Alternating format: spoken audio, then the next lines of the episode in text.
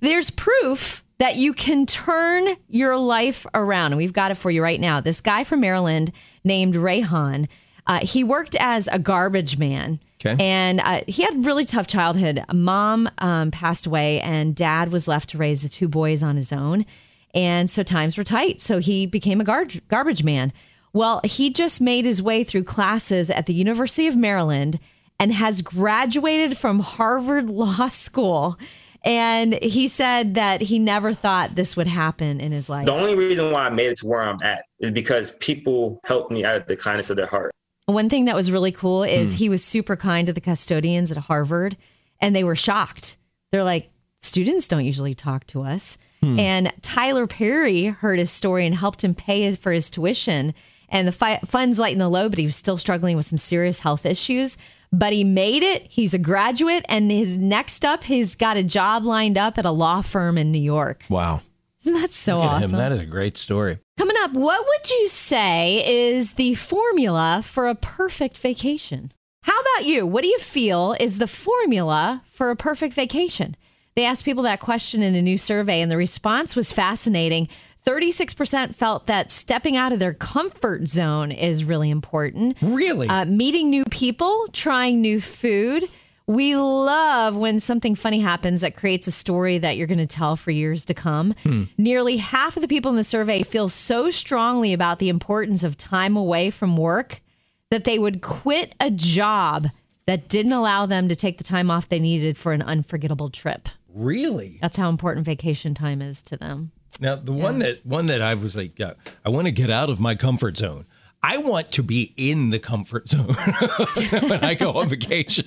I go hard the other other what 50 weeks of the year. The 2 weeks of vacation, I would like to chill. Just hit pause, Mm. Yeah, relax like- a little bit. Adventures. I just read something fascinating about social media and how we all interact and I was like, "Oh my gosh, I'm so guilty of some of the things that this this person is saying about how we can be better on social media." I'm going to talk about it next. We're going to talk a little bit about social media. And I, man, I just read something that was really challenging about social media. I'll, I'll raise my hand. I love it. I love being on social media. Do you, Taylor? Do you enjoy it? Yes, uh, certain aspects of it, I love it. Like especially like seeing joy in people's lives. That's Mm-hmm. so fun. Well, yeah, it does create community, and you feel like connected to people, and you see and you learn things you never would know. But uh, this whole th- uh, thought process, by the way, that I read was based on the the Good Samaritan and asking the question, "Who is my neighbor?" and how how did the interactions in the with the Good Samaritan, how did all of that go down, and how did it happen? So it's really interesting when you apply it to social media and and and for all the positive things that you just said we can tend to they say retreat into a filtered bubble like where we just we we kind of like uh, decide okay i want this i don't want that. It's not like real life at all. In real life you don't get to i don't know you don't get on the bus and decide who's going to be on the bus and who's not going to be on the bus. We all just get on there together right? But on social media you can and it can lead to like polarization and indifference and all of these other things that aren't really reflective of jesus but more reflective of us. And this was the quote that really stood out to me we react easily and rapidly to information on a screen without context and with no effort to seek the full story. Right? You see something and you react to it and you post your snarky little reply and then you get on with your life, having no thought to the person that posted, you know, whatever it was. Um, no thought for their feelings, for their where they're coming from, none of that. You just post your little reply and you get on with your life. And the encouragement was be reflective, not reactive that we all fall into digital traps that are intentionally there to sow conflict, that are intentionally there to cause you outrage and an emotional reaction. And we don't even think about it. We just fall into the trap and we react as the person intended for us to do. Hmm. And it's not a good thing. And the encouragement was to spend time listening, considering, and understanding. That is interesting. We live in a society where people want your opinion immediately on something. Mm-hmm. I mean, that's the way the news works. Is you got to take a side. I was really challenged by it, very challenged by it to be more reflective about things and not reactive. So, we're talking about the digital world, social media, and a call to react or not even react, to reflect and to act differently on social media than maybe we have been in the past. And uh, these thoughts came from using the story of the Good Samaritan and how we should be behaving on social media. Listen to this, Taylor. The intera- interaction between the two men in the story of the Good Samaritan prompts us to make the first move in the digital world. We're invited to see the value and dignity of those with whom we have differences. Wow. How different would your behavior on social media be if instead of when you see someone who has a different opinion from you, instead of going to attack mode, you went, wait a minute, I'm going to value the human dignity of this person. Whether they are or not is not the point. You're the follower of Jesus in the equation. You should be acting differently, right? So we're also invited to look beyond our own safety net, our own silo, and our own bubbles. Becoming a neighbor in the social media environment requires the intentionality of listening. Mm, man. Espe- especially we're getting closer to the political season ramping up. Mm-hmm. Imagine the difference it would be if we all decided to apply that to our social media Yeah. interactions rather than you know being righteous and and coming down with the with the self-proclaimed sword of Almighty God. You know what I mean? You It's like make all you totally make me think of something I was thinking about the other day, and it it seems like. Tell me if I ha- I'm onto something in the in the world today, the Christian subculture, in politics, in social media, the fruits of the spirit have been minimized. Hmm. Love, joy, peace, patience, gentleness, goodness, Mm-hmm. self control. It seems like that's that should be put on a pedestal. That that should be what we're all aiming for is those fruits Right. but it seems like it's it's other things like taking a stand or taking a side Right. that is put on the pedestal Boy, if we could be the people to to bring them back or bring them back or maybe bring them for the first time to social media, that'd be something. so what's the cool new gadget in your life that's changed it and made it so easy i mean people make multi-million dollar businesses out of making your life more convenient right mm-hmm. well i have a new one and it has brought me so much joy and when you hear what it is you're going to be like what That's it, Taylor. So here's the deal it's a kitchen gadget. And I have always absolutely hated pressing garlic.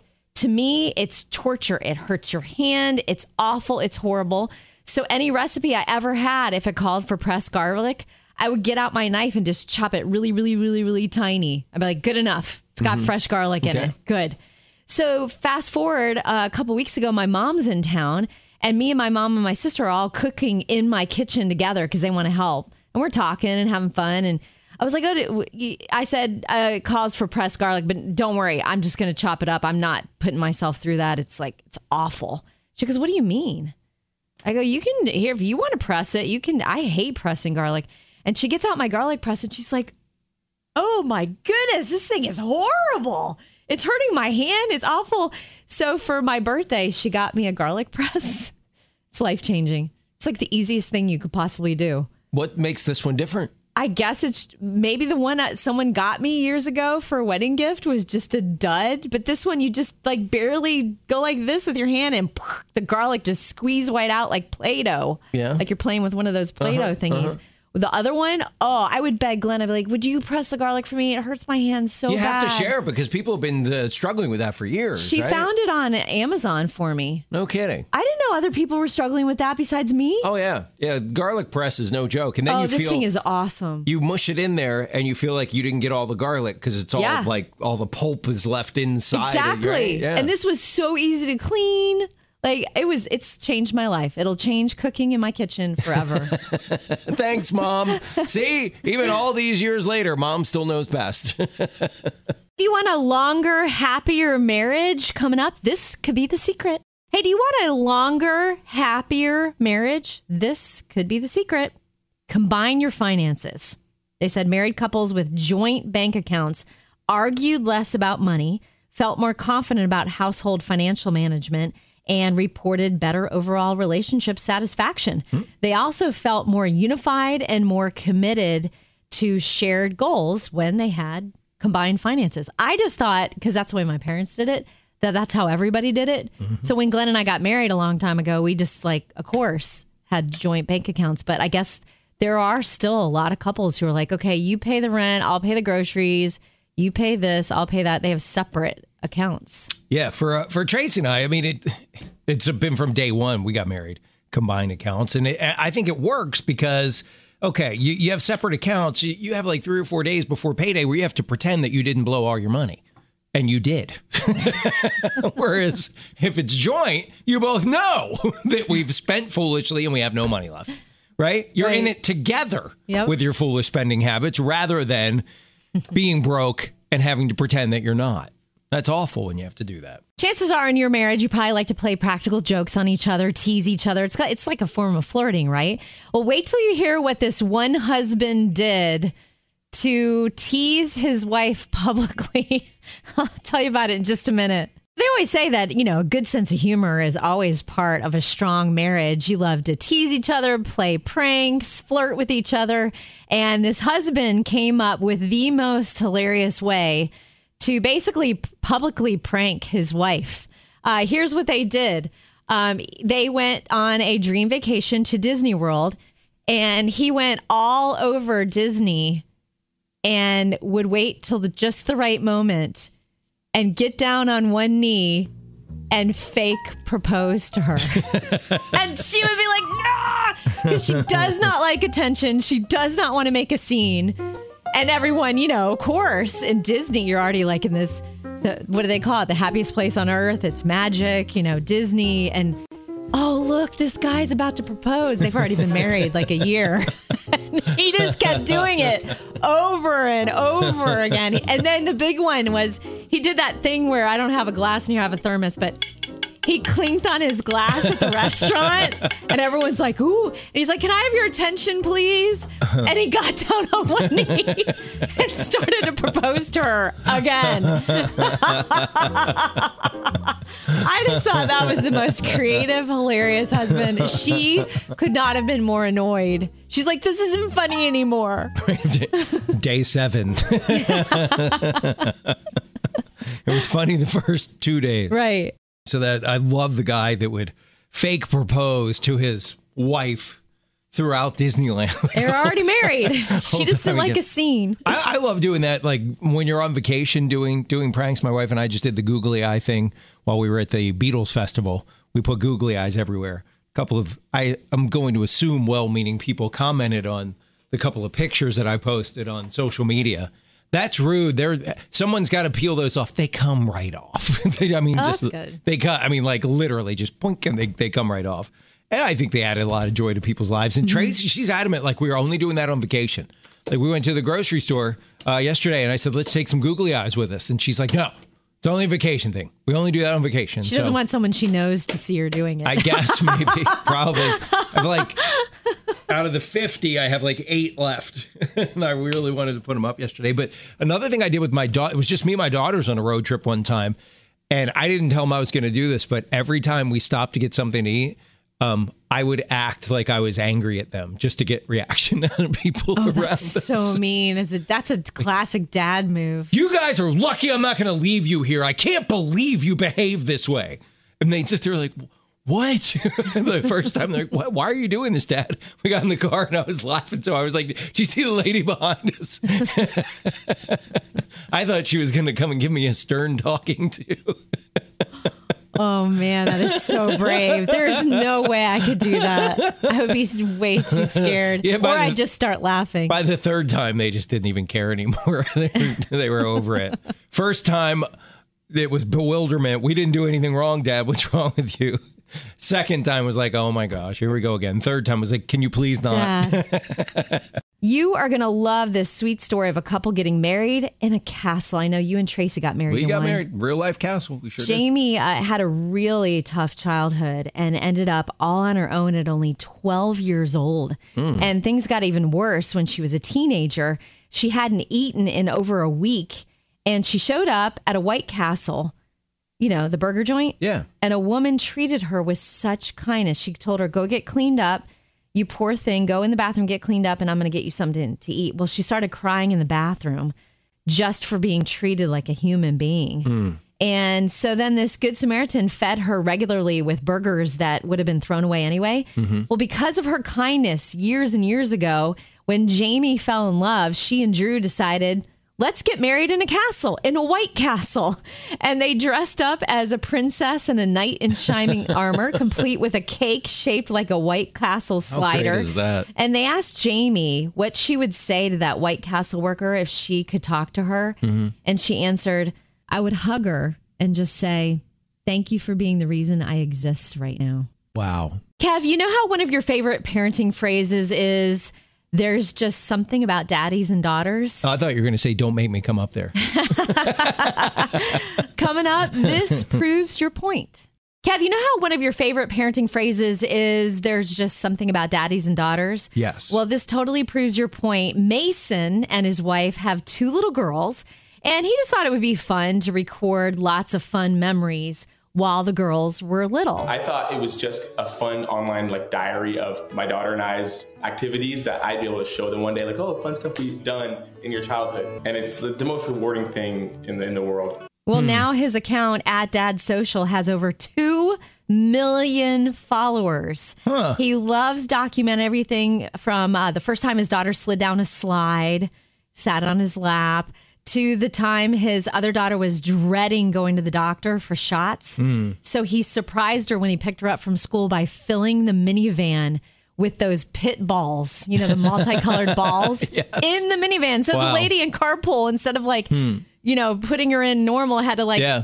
Dive her into these balls. And she was like, Thank you, Daddy. You made me less scared about my shot that I have to get at the doctor. And so, it, like you said, it proves the point. There's something about dads and There daughters. is, especially when dad's like that. Wow, he's setting the bar high for the rest of us. So one thing that everybody seems to be on everybody's mind nowadays, maybe you you deal with it, anxiety. You know someone that's dealing with anxiety. I was thinking about that the other day, and and maybe this is one of the things that's causing us to feel anxious.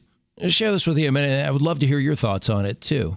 We'll talk about anxiety next. So, anxiety, right? It's always in the headlines.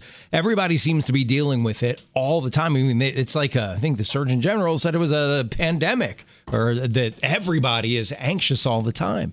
And you just wonder what what's happened that there's been this change. Because I know being being of a certain age, I'll go like, well, gosh, it wasn't like that when we were younger.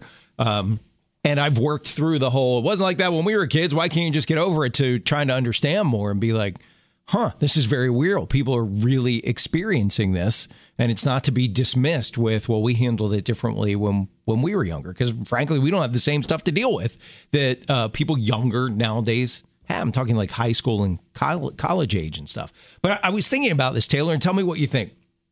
We tend to to magnify micro stuff like little things that happen in our lives get magnified and blown up really big and we lose sight of the big picture right? Kind of like i don't know you're going on vacation. You're taking a, bit- a week vacation at the beach and you get stuck in traffic and you lose it because you're stuck in traffic. Whereas if you took a step back and went okay big picture this traffic jam's going to clear up. It might be 30 minutes, it might be an hour or two, but whatever. We're going to get on our way. We're going to have a great week at the beach. But you lose it in that moment because you're failing to see the big picture. And I'm wondering if we all did that, if we we made it like, okay, we're going to commit that when I start getting upset over these micro things and making what's the old saying, mountains out of molehills, uh, I'm I'm going to try to stop doing that and really keep things in perspective. Is this a big a deal as we're playing. I'm saying this by the way. Uh, one of my one of my kids had an issue yesterday, losing it early in the day, and by the end of the day, oh yeah, it was no big deal. but I'm wondering, did that just add a few more drops in her anxiety bucket? You know what I mean? And and are we all capable of doing that? Of just like m- magnifying the micro and forgetting the big picture? Oh, And yeah. does- we're does all that- capable of it. Is that mm-hmm. part of our collective problem where we all feel anxious all the time? I don't know. I'm not, by the way, I'm not pretending to be an expert on any of this. I'm just a mm-hmm. guy who's trying to figure all this out on my own and, and try to, you know, be loving and kind and help people. So what do you think? Have you dealt with anxiety and do you think that's, is that part of it? And when I say dealt with anxiety, maybe you've had it or maybe a loved one experiences it and you, do you see that? a magnification of the micro and forgetting the big picture. Would love to hear from you. Carol, we're talking about anxiety and trying to get our heads around a little bit of what might be causing it. And I was thinking the other day, is it the fact that we like overemphasize, magnify the micro things in our lives and we forget the big picture? What do you think about that? I think that you have a lot going for you right there, and I definitely have seen um, through the years, especially with the addition of extra uh, more children. We have 4 um, that my anxiety has gone up. It's a slightly different take. I think it's all the sugar that we're eating. Um, because once I quit sugar a year and a half ago, my anxiety reduced by uh, so much. Like No I can't kidding. even- I That's can't even tell fascinating. you. And it has just made my life so much better. I think it's the diet and the nutrition um, and what we're being fed or what we're being sold than I do think. But I think all of this is together wrapped in about anxiety. Now, your It's- kid, did your kids join you in getting off the sugar? My kids are older. They eat less of it than they did because they've seen such an improvement in me. Oh, but wow. they still eat a good bit of sugar. I just have to pray that God will show them how much li- how much better life can be without it. Huh? She got off the sugar. Carol, you were taking something that I was thinking too. Like I personally haven't dealt with like that. You know, I, I had a mom say to me the other day, she goes, I'm going to use the word anxiety. And she had something really just like she couldn't apply logic to it that she was really stressed about with one of her kids. And I think it might be kind of like that whole combination of like, we're not getting enough sleep because we're staying up too late watching shows, social media, whatever, maybe doing chores. We're uh, we're eating sugar and caffeine, and we're I think we're all kind of like, even though logically our brains want to do what you said, Kev, and say, "Hey, we need to big picture this right now." When we're kind of already on that edge or ledge of our stress levels, it's hard to apply logic at that moment. Hmm. And so, like for Carol, it sounds like getting rid of the sugar helped her have a little bit of a buffer zone emotionally. Yeah, it's, it's fascinating. It's it's a real deal, y'all. Um, It is. People are suffering with it, and I, I think the more compassionate we can be and learn more about it, Mm-hmm. the better off we're all going to be, whether you have anxiety or not. Because I'm telling you, someone you love is dealing with it, whether they've shared shared that with you or Yeah, not. I think we all know someone. Hey, do you try to keep up with all the terms your teens are using these days? Then you're going to want to learn what bed rotting is. Bed you, rotting. Have you heard that one yet, Kev? no, Uh, Gen Z's newest self care trend is called bed rotting, where you just stay in bed all day. You can sleep, eat, watch TV, or just stare at the ceiling. And the only rule is you're not allowed to feel guilty about it. why the need to label everything nowadays? I do not know. right? Yeah. But yeah, if you hear hear a kid say how if you go, How was your weekend? And they're like, Oh, I just just bed rotted all weekend, then Yeah. you know what they're talking about. I try to stay up on things like, especially the acronyms like IDK. I don't know. Mm-hmm. LOL, laugh out loud, WTF, why the face. all you know, all the Yeah, all the hip stuff that kids use. Yeah, Keep it up. So I went in and talked to our producer Griff and I'm like, Hey, what do you want to talk about today? And he goes, My wife Sarah tried to play a prank on me. And the key word that I co- honed in on, Kev, is tried to play a prank. So I can't wait to hear this story. So uh, Griffin just jumped in the studio with us, and Taylor was saying that uh, your wife Sarah played a prank on you or tried to play a prank on you. What happened? Yeah, she tried to. Um, we were going to go out to dinner with some friends. It was like four couples, and a few weeks before, the wives all decided that they wanted to pull a prank on the guys. I've seen this on. Is it the shirt thing? It's the shirt thing. The- they uh, basically they have it so all the guys show up wearing the same shirt. It's usually kind of a ridiculous shirt. Yeah. And the guy, lots of guys just listen to their wives like, "Hey, honey, wear this shirt." And he's like, "Okay, I'll wear it." And Yeah. everyone shows up, and you're wearing the same shirt. Yeah. Um, so they decided they were going to try that. So they all ordered the same Hawaiian shirt off Amazon. I've never seen you in a Hawaiian No, shirt. No, that's not really my thing. No. No. I, I noticed this shirt in my closet the day we're supposed to go eat. I'm like, Sarah, where'd this come from? She's like, oh, your mom dropped it off the other night. Because sometimes my mom will still get clothes for me and say, here. Aw, that's and nice. she's like, yeah, your mom left it the other day. You were already like in the shower or something, and she left it. She's like, why don't you try it on? It fit okay. The collar was kind of weird. It just really wasn't my thing. It wasn't my style. She's like, oh, I think it looks great. I think you should wear it tonight. I'm like, I don't know, Sarah. It's not. Did you at any point get suspicious, like I'm being set up here? Or? I did that night when she's kind of I got dressed for the night to go to dinner. I wasn't wearing that shirt. And she got really mad at me. Like, Sarah, what's the big deal? You like you've never You been never mad about what, what I I wear, wear. yeah. Right, yeah. And she's just not in a good mood about it. And I, we're on the way to dinner and I notice she's texting. I'm like, oh, you know what? I think they were trying to pull this prank on us. I think that's what's going on. So oh. without even saying anything to her, I text my friends, hey, are your wives insisting you wear a certain shirt tonight? And they're like, yeah. And I guess word got back to Sarah that I had sent that text, so I blew up the whole thing. Oh, no! I, and she was even more mad at me oh! because I Oh, blew it all up. She's like, why couldn't have you just gone along with it? Like, why'd you have to ruin it for everyone else too? Oh no! So I was like, no TikTok pranks are being pulled on us. Did, did anyone did anyone wind up wearing? One of the husbands did wear it. He was a good sport, even though he knew about the prank at that and point. he had Right, right, the best right. night he still wore the shirt. out of all the guys. Right, no doubt, no doubt. And Griff easily had the, The worst, worst. night. yeah, she was not happy. My goodness. I could not love this story more. She wouldn't even let him have any So free chips and salsa. Nope. nope. You okay, don't. so for you. You don't deserve those. So, Kev, you just recently got a new tattoo, so I thought you'd find this fascinating. There is going to be a trend where, at least in a certain part of the country or a certain part of the world, tattoos are going to be a whole lot less colorful. I'll tell you what's going on in just a minute. So, Kev, since you have more tattoos than anyone I've ever met, um, you'll find this fascinating. No, you do. Like I don't know anyone else with a sleeve. You're the only person in my Yeah, life. but, but when and you, you, say that, it makes uh, forearm. it makes people think like I've got one between my eyes or something. Oh, you just have a lot, but they're, they're all in places where they can be covered easily should I need to. oh, that's good. if I ever want to um, apply for a job at Disney. yeah, they will not let you have them. Uh, the tattoo market is a 1.75 billion dollar industry, and it's growing every year by 10 percent. That's how many people love tats. Hmm. And get this, tattoos in Europe are going to be a whole lot less colorful from here on out. That's because they have banned thousands of pigments that potentially cause cancer, hmm. like blue 15.3, green 7. Those make those two inks make up 70% of tattoo designs. So I wonder if there's going to be you know how some people in the United States will go to Mexico for cheaper dental care mm-hmm, or mm-hmm. Europe for alternative cancer treatment. I wonder if Europeans are going to plan a tattoo vacation in the United and get States and get our non-banned pigments. I don't know. We'll see.